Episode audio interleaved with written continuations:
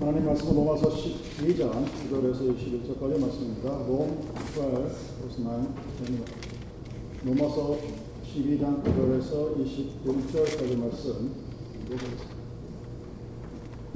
사랑에는 거짓이 없나니 악을 미워하고 선에 속하다. 형제를 사랑하여 서로 우애하고 존경하기를 서로 먼저. 부지런하여 게으르지 말고 열심을 품고 주를 섬기라. 소망 중에 즐거워하며 환란 중에 참으며 기도에 항상 힘쓰며 성도들의 쓸 것을 공급하며 손 대접하기를 힘쓰라. 너희를 박해하는 자를 축복하라. 축복하고 저주하지 마라. 즐거워하는 자들과 함께 즐거워하고 우는 자들과 함께 놀라. 서로 마음을 같이하며 높은 데 마음을 두지 말고 또리어 낮은 데 처하며 스스로 지혜 있는 채 하지 마라. 아무에게도 악을 악으로 갚지 말고 모든 사람 앞에서 선한 일을 도모하라. 할 수 있거든 너희로서는 모든 사람과 더불어 화목하라. 내 사랑하는 자들아 너희가 친히 원수를 갚지 마라.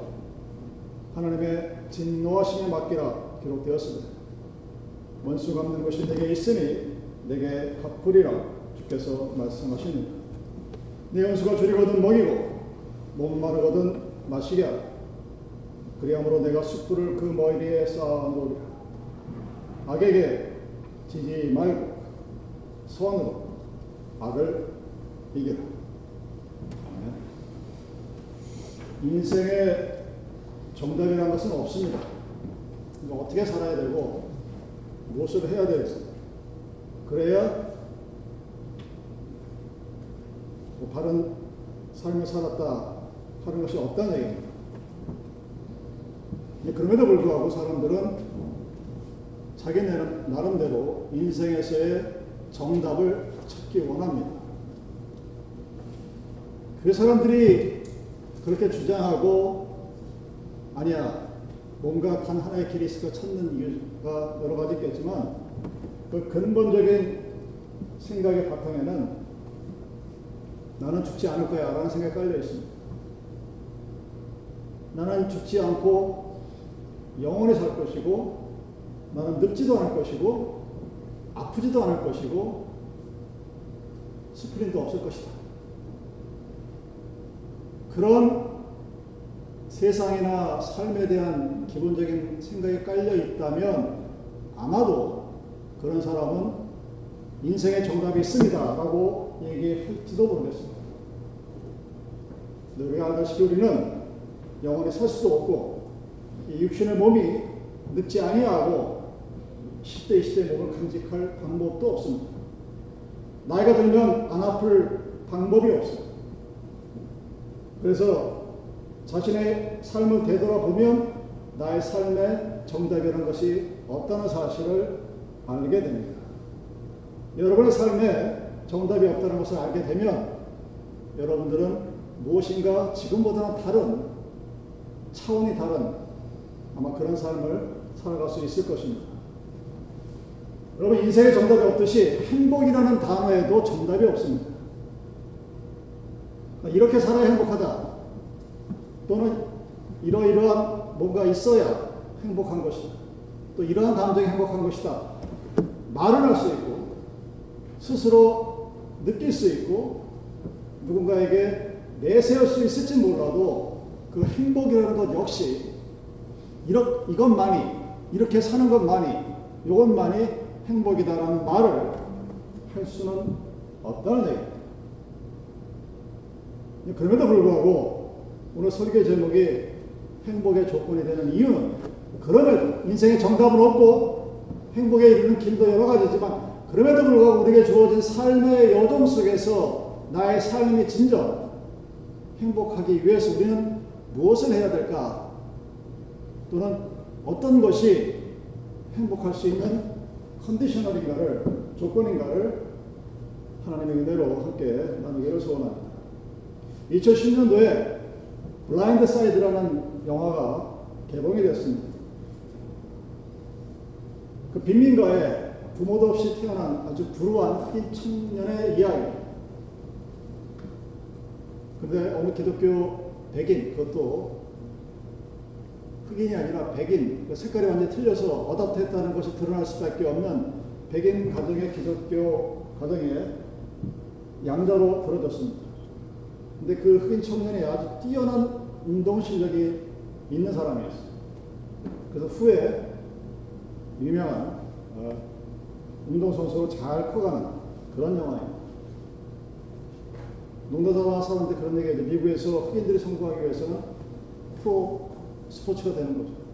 거기 일단 apply 해서 어느 구단의 호출을 받으면 일단 100만 년대가 되는 거예요. 그러니까 많은 사람들이 그 모습을 보고 부러워하는데 확률로 따지면 어마어마한 확률입니다.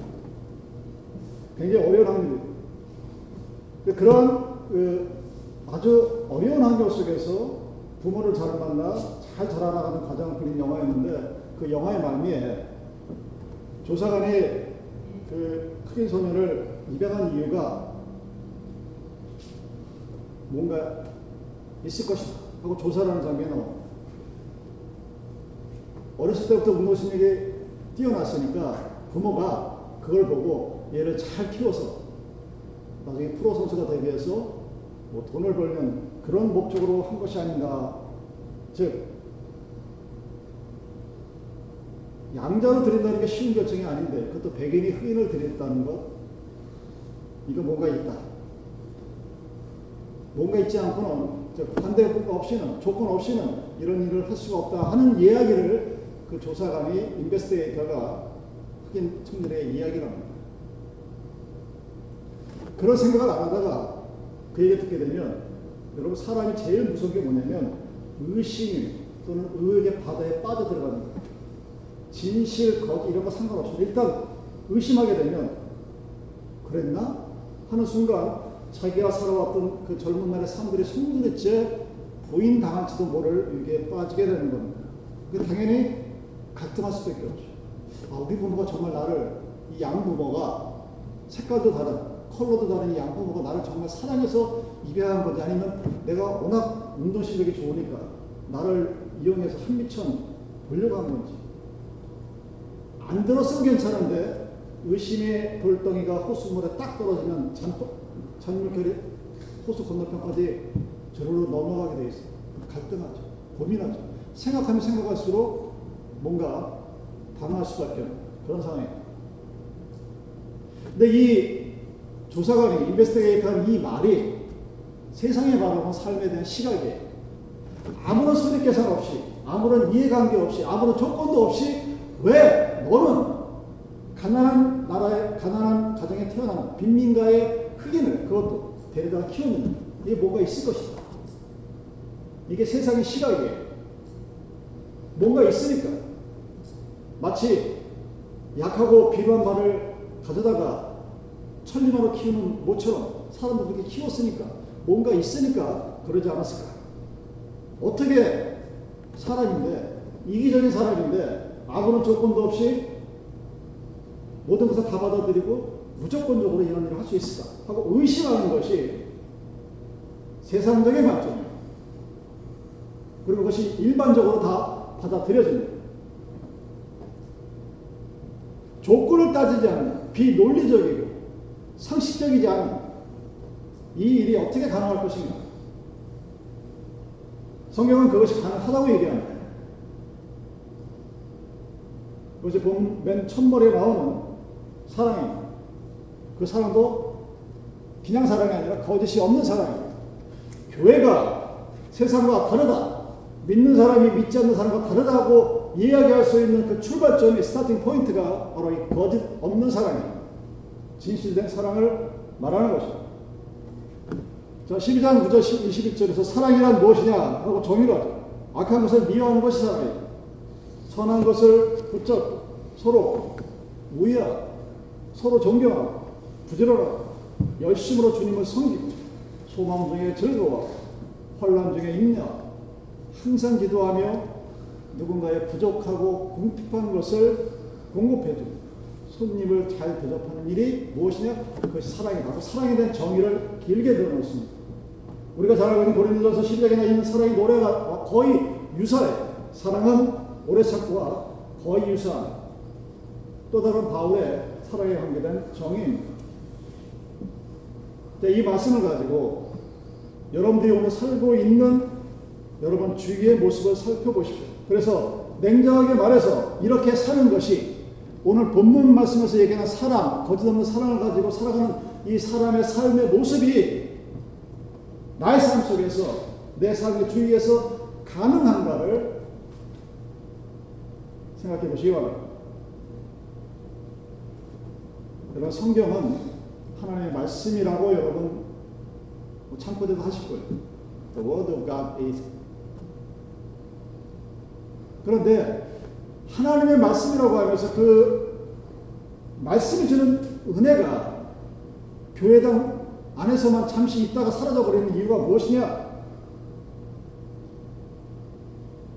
이 말씀대로 로마서 12장에 얘기하는 이 사랑이라는 것을 갖고 살아가는 사람의 모습을 교회 안에서도 밖에서도 찾기가 힘들기 때문에 그러니까 그 말씀을 듣고 그 말씀대로 살아가는 사람의 사람의 어떤 삶을 보면 그 말씀이 확증이 될 텐데 말씀은 너무나 좋고 감사한데 돌아보면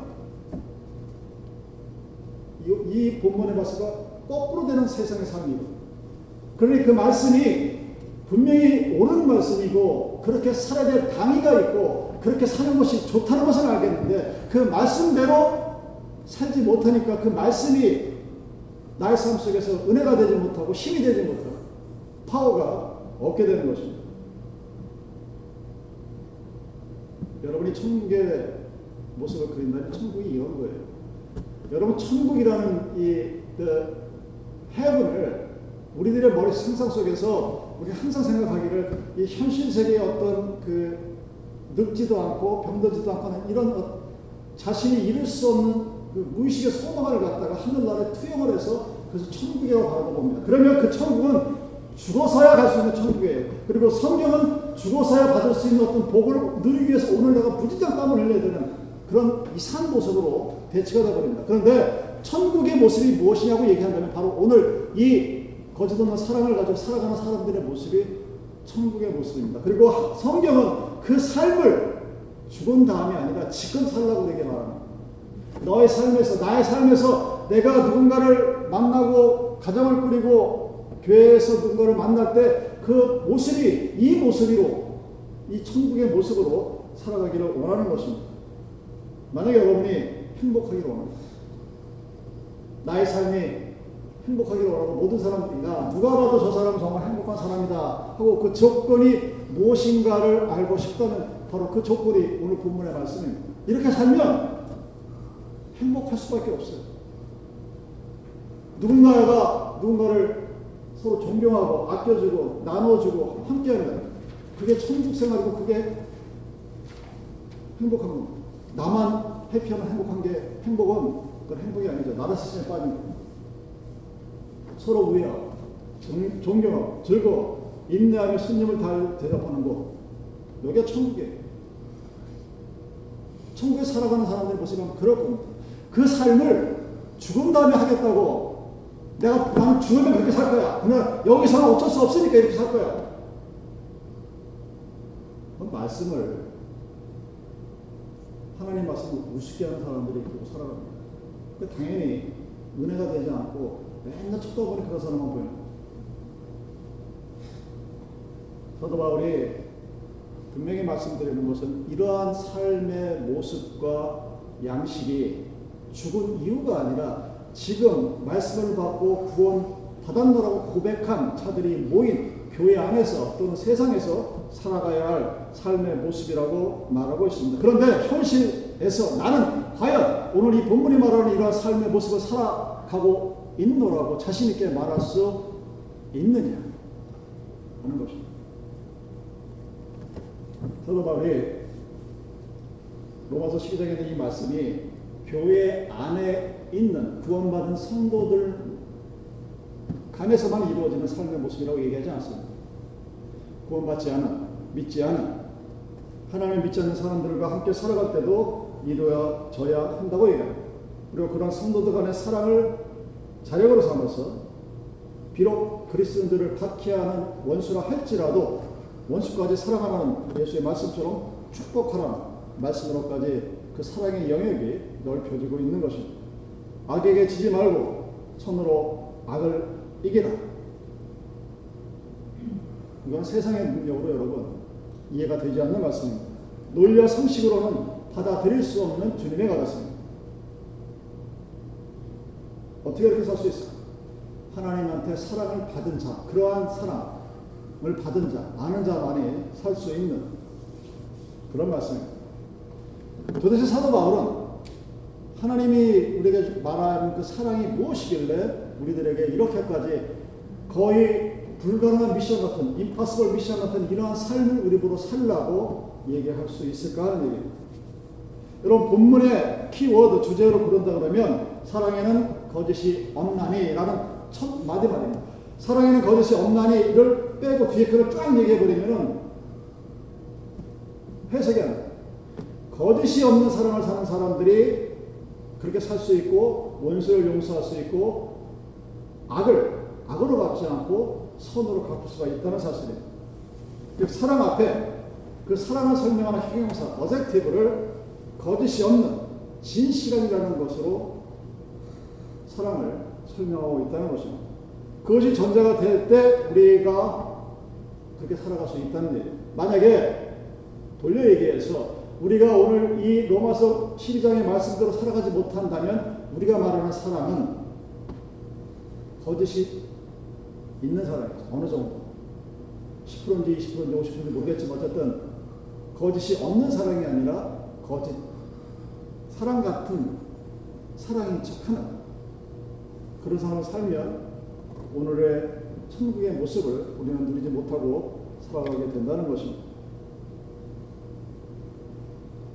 여러분 교회 안에서 사랑이 없고 서로 존경하지 못하고 우애가 없고 남을 잘 대접하지 못하는 삶을 사는 이유가 무엇이냐? 우리들이 누군가를 사랑한다 하면서 그 사랑에 거짓이 끼어 있기 때문에. 영어로 말하면 fake love. 사랑인 것 같은. 근데 사랑이 아니야. 그렇다고 사랑이 아니라고 말할 수 없지만 진실한 사랑이 가짜 사랑 자 문제의 원인이 거기에 있다면 즉 우리가 하나님의 삶을 살지 못하고 이 땅 위에서 천국에서 누릴 수 있는 그 놀라운 은혜를 누리지 못하고 하나님의 은혜를 누리며 살아가지 못하는 이유가 거짓 없는 사람에 있다면 성경은 거짓이 없는 사람, 진실한 사람, 우리의 삶에서 하나님의 향기를 느끼며 살아갈 수 있는 진실한 사랑을 어떻게 설명하고 있는지. 우리가 살펴봐야 성경은 당연히 이 사랑의 본을 보여주신 분이 누구냐? 하나님이라고 말씀합니다.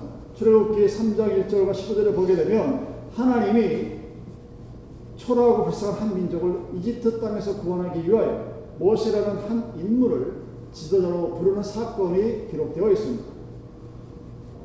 여러분 당시의 모세는 젊음의 패기라든가 열정, 꿈, 심지어 자신과 같이 잊어버려서 나 같은 인간이 살면 뭐하나 하고 저 구석에 처박혀서 양이나 치고 살아가는 그 모세를 하나님이 찾아오셨고 하나님이 그 모세를 선택해서 이스라엘 백성을 구원하는 내용이 바로 출애굽기의 내용입니다. 여러분 수백 년 동안 노예 생활 동안 자유인의 이성도 잃어버렸어요. 자존감도 없어요. 그냥 먹고 살기만 했는데. 여러분 인류 역사를 살펴보면 폭동이 일어나고 riot이 일어나고 revolution이 일어나고 혁명이 일어날 때는 항상 보면 기후학자들의 견해에 의하면 이상 기후가 있었습니다. 냉해가 오고 비가 많이 오고 가뭄이 와서 먹고 살기 힘들 때 그때 폭동이 일어나고 중국의 왕조가 바뀌고 서양의 왕조가 바뀌고 우리나라의 왕조들이 바뀌어요. 왜? 사람은 기본적으로 먹지 못하면 생명을 유지하지 못하면 어떤 일에도 저항할 수밖에 없게 됩니다. 400년 동안의 노예 생활이라는 의미는 400년 동안 죽지 않을 정도의 먹이는 받았다는 얘기입니다. 여러분 대한민국이 일제에게 45년 50년도 안 된 생활을 남나라 식민지로 살았습니다.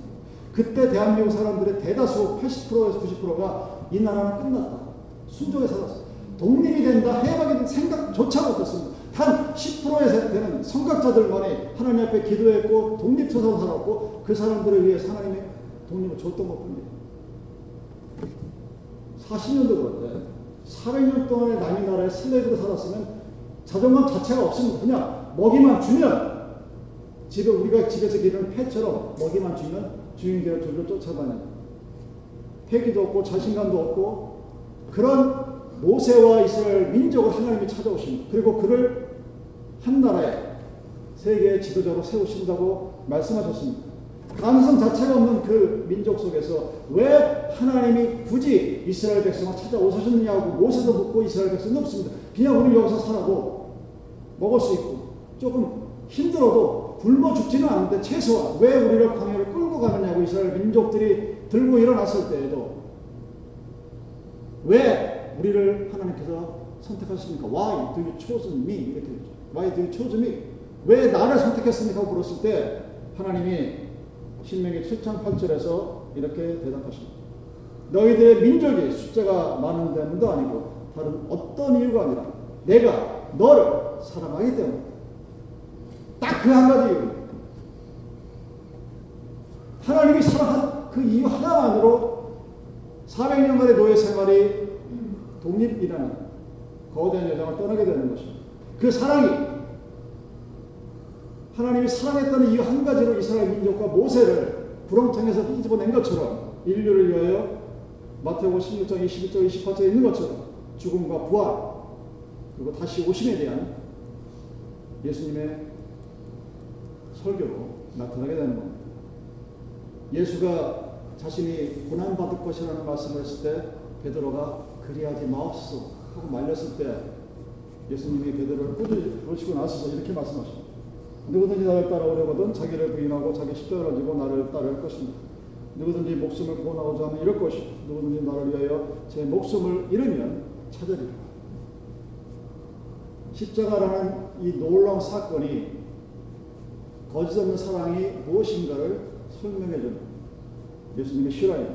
로마서 5장 8절 우리가 아직 죄인 되었을 때 그리스도께서 우리를 위하여 죽으심으로 하나님께서 우리에게 대한 자기의 사랑을 확증하셨느냐 즉 내가 여러분들이 하나님 앞에 은혜를 받고 직분을 얻고 교회의 성도로 하나님의 백성의 이름으로 살아갈 수 있는 이유는 하나님이 나를 사랑하시기 때문에 그 이유를 여러분 다른 데서 찾으려고 애쓰지 마십시오. 만약 그렇게 되면 그때부터 인생이 꼬이기 시작하는 신앙이 꼬이기 시작하면 인생이 트위스트 하나님이 여러분을 선택했어요. 나를 선택했고 하나님이 나를 사랑하셨기 때문에 그 사랑이 우리에게 주어진 것 뿐입니다. 그 앞에서 나의 의를 내세우고 나의 경험을 내세우고 나의 열심을 내세우게 되면 우리는 하나님 나라의 천국이라는 본질을 접근해 보지도 못하게 됩니다. 우리에게 어떤 선함과 의로움과 아름다움도 찾아볼 수 없었던 그때 독생자인 예수가 친히 나를 위해 우리를 십자가에 못 박히셨다는 얘기입니다. 그래서 악을 악으로 갚지 말라는 말씀이 우리에게 은혜가 되고 힘이 되는 세상은 eye for eye 눈한 대 맞으면 한 대 때려줘야 되고 티스 for 티스 한 대 맞으면 또 두 대 때려야 되고. 하나님이 악을 악으로 갚지 말라. 저주하지 말고 축복하라. 손으로 악을 이기라 하는 말씀이 내가 살면서 나의 삶 속에서 이루어질 수 있는 것은 하나님이 내가 아무것도 안 했을 때 나를 사랑하신 그 사랑을 아는 사람은 그렇게 할 수 있습니다. 그 하나님의 능력을 믿으니까 가만 내버려 두는 거예요. 그게 제일 무서운 거예요. 여러분 강대상에서 은혜 받았다고 가끔가다 이렇게 심한 말씀하시는 분들 가끔가다 보죠. 근데 그게 먹혀요. 웃기는 거. 무당이 막 저주하면 무서워서 도망가 특히 먹히는데 그것처럼 불쌍하고 한심한 주의종이라고 부를 자격도 없는 사람들. 목사는 돌을 던지면 그냥 맞습니다. 왜? 하나님이 알아서 할 건데 뭐 굳이 앉아서 쟤 나쁜 놈이에요. 쟤를 벌주할 필요가 없어요. 하나님이 어려움이 와서 챙겨줍니다. 누군가가 불쌍한 가난한 교육자들을 잘 대접해 주면 추억해달라고 얘기할 것도 없어. 하나님이 다 해주게 돼. 근데 그걸 못 믿는 거야. 못 믿으니까 이 신성한 진짜 신성한 강대상 위에서 하나님의 말씀을 지 기분에 맞춰서 막 저주를 하는 퍼부어 돼. 또그 저주에 놀래가지고 무서워서 고개 숙이는 그런 이상한 신앙을 가지고 세상을 살아가게 되는 거죠. 예수님이 십자가에서 죄로 인해서 하나님을 만날 수 없는 나와 여러분들을 위해서 인간을 구원하기 위해서 자기의 목숨을 버리신 그 사랑이 만약 내가 아는 사랑이라면 여러분이 믿는 구원의 진실한 모습이라면 우리도 그렇게 살 수 있습니다. 왜? 내가 그 사랑을 받았기 때문에. 여러분, 사랑은 받은 자만이 아닙니다. 그래서 소아 교육이나 소아 정신과에서 항상 유심히 살펴보는 게 그 아이가 부모한테 사랑을 받았는지, 그 사랑도 지나친 관심이 아니라 정말 아이를 생각하는 마음에서 좀 그 사랑을 받고 살았는지 안 받고 살았는지 먼저 체크하고 있는 이유가 바로 거기에 있는 거예요. 받아본 사람은 하나님이 나를 위해 돌아가신 그 십자가의 사랑이 나에게 있는 사람은 가식과 유선이 아니라 거짓 없는 사람, 진실한, 진정한 마음, 나에게 맡겨진 우리들과 함께하는 성도를 먼저 사랑하고 이웃을 사랑하고 구체적인 삶의 현장 속에서 우애하 나누며 함께 살아가는 하늘나라의 모습을 이 땅에서 누리며 살아가게 되는 것입니다. 다시 영화로 돌아갑시다. Blind Side가 어떤 뜻입니까, 여러분? 자동차를 운전하시면 다 아시겠죠. 백 사이드 미러가 안 보이는 구간이 있죠. 차가 분명히 내 차에 붙어 있는데 사이드 미러는 보이지 않아요. 그거를 blind side라고 사각지대를 의미하는 이 흑인 소년이 얼마나 고민이 많았겠습니까? 의심이 한번 들어오기 시작하면 예전에 했던 그 일들이 꼬리에 꼬리를 물고 이어집니다. 그러나 시간이 지나면서 아, 나의 백인인 이 양 부모가 나에게 주었던 사랑이 가식이 아니고 가짜가 아니고 진짜라는 사실을 깨닫게 됩니다. 그래서 그 조사관에게 당당하게 아니 나의 부모는 나를 정말로 사랑했다. 그렇게 영화가 끝나가는 장면을 시작하게 됩니다. 여러분 세상이 왜 점점 살기 힘들까요? 여러분 이상한 그런 생각 안 해보셨어요? 제가 기억하는 한, 한 번도 세상에 살기 편하다는 소리를 미스, 매스미디어를 통해서 들어본 적이 없어요. 저는 6.25도 겪어보지 않았고, 4.19도 겪어보지 않았고, 4.19 올육 때 태어난 세대. 베트남 전쟁 뭐 이런 거 나왔는데, 그때도 힘들었고, 지금도 한국 가면 힘들더라고요. 미국에 여기 이민 오신 분들도 60년대 이민 오신 분이나 70년대 이민 오신 분이나 다 힘들더라고요. 희한한 건 분명히 세상은 뭔가 옛날보다 더 풍요스러워지는데 모든 사람들이 세상은 점점 더 살기 힘들어진다고 얘기해요. 세상의 모습이 어떠든 상관없어요. 사람들은 그렇게 얘기해요. 왜? 왜 사람들이 그렇게 생각할까? 이런 찬송가에 세상보다 사랑 없어라는 그런 찬양이 있죠. 세상 곳곳에 탄식하고 빈민, 헐벗고 울부짖는 그 찬송가에 나오는 배경 구조는 여러분들이 그 가끔가다 TV에서 보는 6.25 때 북한에서 피난 나온 사람들이 쫙 나가는 그 모습입니다. 그 모습을 보고 영감을 받아 진겠거든요. 여기저기서 울부짖고 배고파 울부짖고 하늘에서 폭탄이 날라 들어오고 총이 날라 들어오고 그런 상황에서 살, 살 곳이 없어서 막 울부짖는 그 모습 그게 사랑이 없어 울부짖는 그런 모습으로 변화가 됩니다. 왜? 사랑이 없기 때문에 이게. 그런데 우리들이 매일매일 보는 TV나 유튜브나 거기 보시면 사랑이, 거기 사랑이 거예요. 저마다 사랑을 누가 나와도 또 백인이든 흑인이든 한국 사람이 나오면 다 사랑을 다 모든 것이 다 좋다고 얘기해요.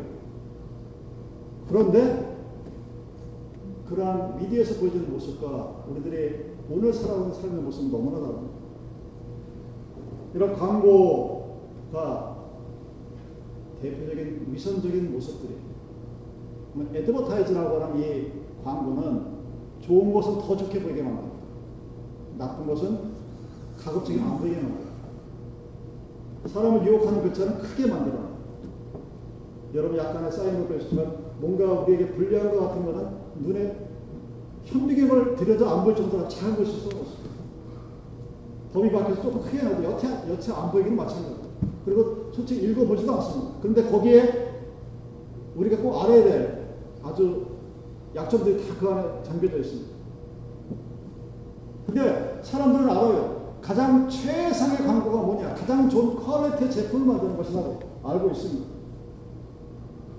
그런데 모든 사람들이 다 the best quality를 만들지 못해요. 그런 이유로 여러분들이 만약에 매스미디어에서 얘기하는 삶의 모습이 어떤 광고의 모습을 보고 그것이 마치 진실입니다. 그것이 마치 정말 저렇게 살아야만 내가 삶을 잘 사는 것을 착각하게 되면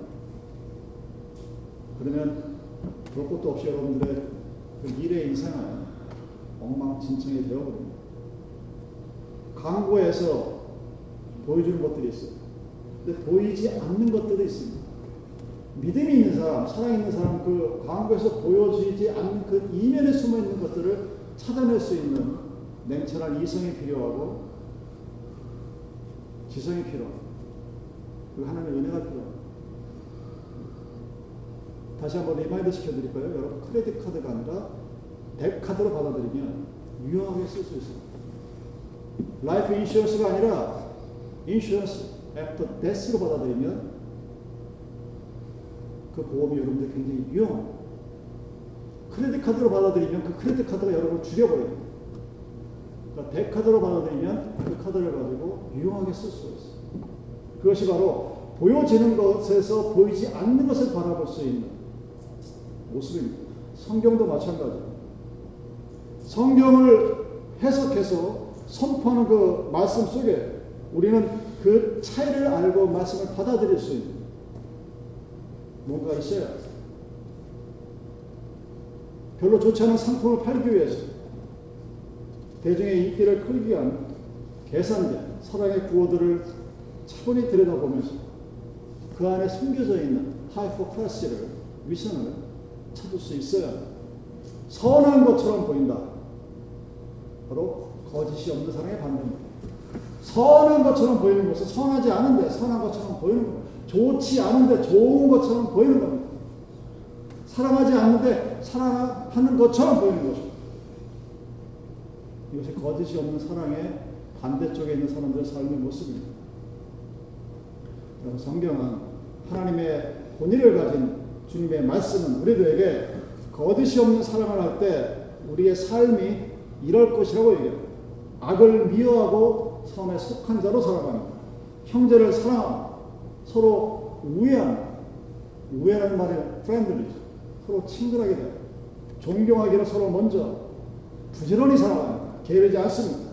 열심을 품고 주를 섬기며 소망 중에 즐거워 환란 중에 참으며 기도에 항상 힘쓰며 성도들의 쓸 것을 공급하고 손님 대접하기를 힘쓰는 삶으로 살아간다고 얘기합니다. 그런 거짓이 없나니 이 헬라어는 아노포 크리스토라는 말을 번역한 겁니다. 직역하면 문자적으로 위선이 없는 no hypocrisy love 위선이 없는 사랑 즉 사랑에는 거짓이 없나니 라는 말을 다른 말로 얘기하면 위선적이지 않은 사랑 위선이 없는 사랑으로 그 의미를 받아들이면 되는 것입니다. 어떤 사랑이 위선이 없는 사랑입니다. 존경하지도 않는데 존경하는 척하는 왜? 그래야 나에게 이게 생깁니다. 실제 삶은 게으른데 남들한테 부지런한 것처럼 보여요. 골방에 들어가 은밀히 기도하라고 누구에게도 보이지 않고 하나님과의 일대일의 만남을 기도는 기도하라고 성경이 말하는데 사람들 앞에서 하는 기도를 아니 사람들이 있어야만 기도하는 사람들 굉장히 많아요. 그런 모든 것들이 위선, 위선과 가장된 경건의 모습이라는 것입니다. 우리는 그런 행동, 기도를 하고 누군가를 사랑하고 누군가를 대접하고 누군가를 위해서 봉사하고 애쓰는 그런 것들을 가시게 하는 진실함과 진정 살아가야 한다고 말하는 것입니다. 여러분 이 오늘 우리에게 주신 말씀을 통하여서 오늘 우리들의 삶의 현실 속에서 하루하루를 살아가고 있는 우리들에게 그리고 그리스도인들 거짓 없는 사람, 위선 없는 사람 그 사랑이 우리들의 삶의 구체적인 모습이 되라고 말씀하십니다. 그리고 그 삶이 이루어질 때 우리는 행복할 수 있어요. 그리고 행복은 내가 정말 배가 고파서 맛있는 걸 먹었을 때 느꼈던 그 포만감은 한 시간에 사라져요. 그게 행복이 아니에요. 그냥 즐거운 것 뿐이지. 성경에서 말하는 행복은 하나님께서 우리에게 말하는 삶의 모습은 잠시 잠깐 머물다가 신기처럼 사라지는 그러한 의미의 행복이 아닙니다. 영원히 함께하는 하나님의 은혜를 주어지는 그 행복한 모습, 행복한 삶으로 매일매일 살아가는 매일매일 누군가를 사랑하고 매일매일 누군가에게 줄 수 있고 받을 수 있고 사랑할 수 있고 존경할 수 있고 나눌 수 있습니다. 왜 꼭 그런 삶을 죽은 다음에서야 할 거라고 생각하고 왜 그러한 안식을 꼭 죽은 다음에서야 할 거라고 그런 가르치는 성경에서 말한 적이 없습니다. 여러분, 여러분의 삶이 행복해지기를 원한다면 인생의 정답도 없고 행복에도 정답이 없지만 그럼에도 불구하고 내가 나의 삶이 행복해지기를 원한다면 거짓 없는 사람, 위선이 없는 사람, 진실한 사람으로 살아가는 교회의 성도로서 살아가시길 바랍니다. 그러면 아홉 가지의 행복의 모습이 여러분들의 삶에 아름다운 열매로 매달려 있을 것입니다. 그리고 많은 사람들이 그것을 보고 기뻐하고 감사하고 찬양할 것입니다. 기도하시겠습니다.